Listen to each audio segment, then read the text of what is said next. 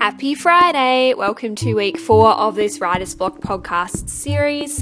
This week we are having a chat to our friend Phil English, who is half of Tim and Phil Talk About Games. We chatted with him about how their podcast gets made. Today we're also going to be looking at alternate recording technologies and starting a regular recording, as well as editing your work. All the things, guys, basically. You have until November fourteenth to submit your recordings to us at Writer's Block. Send us an email or share it with us via Dropbox. We're reviews at the writers block dot net. Yeah, so so Tim and myself have been friends since uh, university. We have found out you need to kind of coordinate uh, times and yeah. that kind of stuff. So that's a little bit tricky. Uh, and obviously you can't be in the same room and you can't hire out studios and that kind of stuff. So we've had to be a little bit creative when it comes to how to uh, put together the podcast. So each of us have, in terms of physical equipment, each mm-hmm. of us have a uh, proper sort of, uh, I wouldn't call mine a studio mic. Tim's is definitely a studio mic, and you'll yeah. probably notice that in the podcast. His is sure. a lot smoother than mine. Uh, but I've got a, a basically what is the, the podcasting standard at the moment is the mm-hmm. Blue Yeti microphone. Yeah. Uh, it's just a simple U S B mic, but it's got um, really good quality for the price. Uh, in terms of other physical setup, so I managed to get my hands on a whole bunch of uh, like acoustic foam.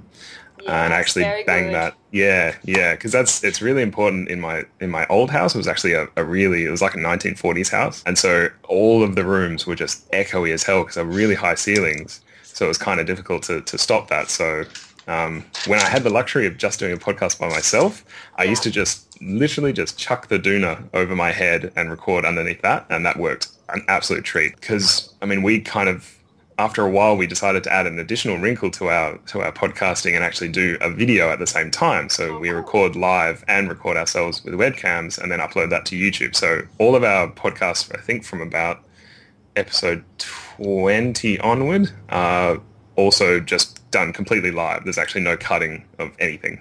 Um, so that's that's interesting. Too I easy. Suppose we'll yeah. yeah. I suppose we'll get back to that. But yeah. Um, Yeah, so the acoustic foam is really useful to make sure that you're not getting any echoes coming from um, the sound that's going past the microphone and then hitting a wall and coming back again. Mm. So yeah, that helps a lot. If you can't do that, you can you can kind of try and get sort of a, a U-shape around the microphone with the acoustic foam, but um, doesn't quite work as well as just making sure you got something on every surface. But in terms of software, so that's that's kind of my physical setup. Yeah, um, in sure. terms of software, which is probably the more interesting thing, um, so rather than using something like Skype, which we've we've just found is a little bit, it's sometimes a little bit janky, like you, it doesn't quite capture everything. It also musses with, I don't know if you've noticed this or if any of the listeners have noticed this with regards to um, it messing with your sound levels.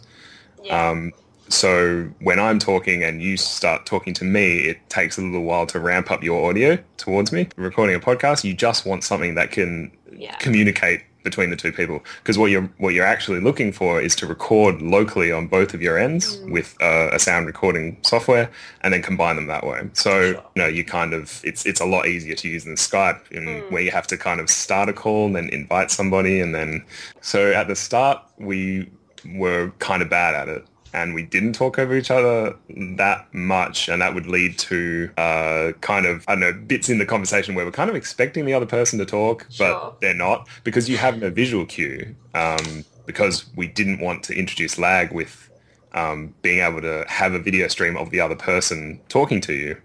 Um, we didn't want to introduce lag in the uh, sound coming to us, mm. because then that kind of makes it really hard to edit in post.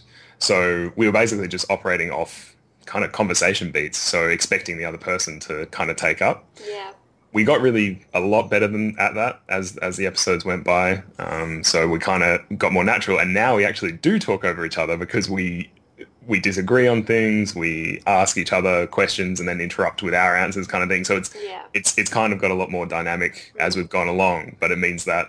Yeah, you're kind of interrupting each other, and, and yeah, it's, it sounds a lot more natural. It sounds more like a conversation than a, a set-up podcast kind of thing. Yeah, I mean, it, it's like any collaboration. Like, it takes time to get used to, to each person, uh, how they talk, how they like to express their opinions, whether or not they like to play off, you know, talking to other people and then saying their thing, or if they like just going on big monologues and then you know, replying in a monologue kind of thing. Yeah, it, it seems to be something that you do need to work on. And, and if you do go back to like one of our first podcasts, it's it's gets awkward sometimes because we just can't think of anything to say. And you're like, oh. Had you listened to a lot of different like gaming podcasts and similar things before you started? I didn't listen to a lot of gaming podcasts, but I listened to a lot of podcasts. Mm-hmm. Um, I'd listened, yeah. Uh, I'm I'm an absolute addict uh, of podcasts, and that's probably what are some of your favorites? Oh, man. Uh, well, the obvious ones are This American Life, mm-hmm. uh, the Slate Culture Gab Fest, ninety-nine percent Invisible. Um, and then there's like, I mean, Australia's got a whole bunch. You got the Rereaders, you got YoMad, yeah. uh, you got Paper Radio. They're really, really good. Mm-hmm. Um, I guess when people start off and they're, they're, they want to be the next This American Life, mm. like, you know, This American Life has been going for like five hundred thirty episodes. That's true. Exactly. Um, it's it's insane. And yeah. and while it may have started off with a very high quality just because, you know, they had people that had worked in the radio industry for, you know, years starting yeah.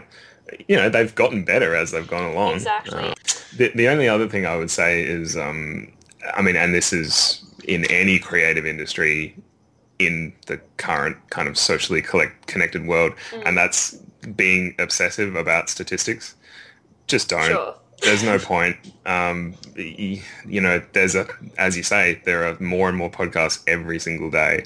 And if you get lost in the crowd, you know, it happens. Uh, you can, there are success stories of people that have, you know, produced, you know, dozens of episodes before they finally kind of hit that magical uh, shareability kind of thing. Um, you know, it's kind of like an analog of Flappy Bird. Like, mm-hmm. Flappy Bird wasn't an instant success. It took a sure. while for people to kind of virally let it go.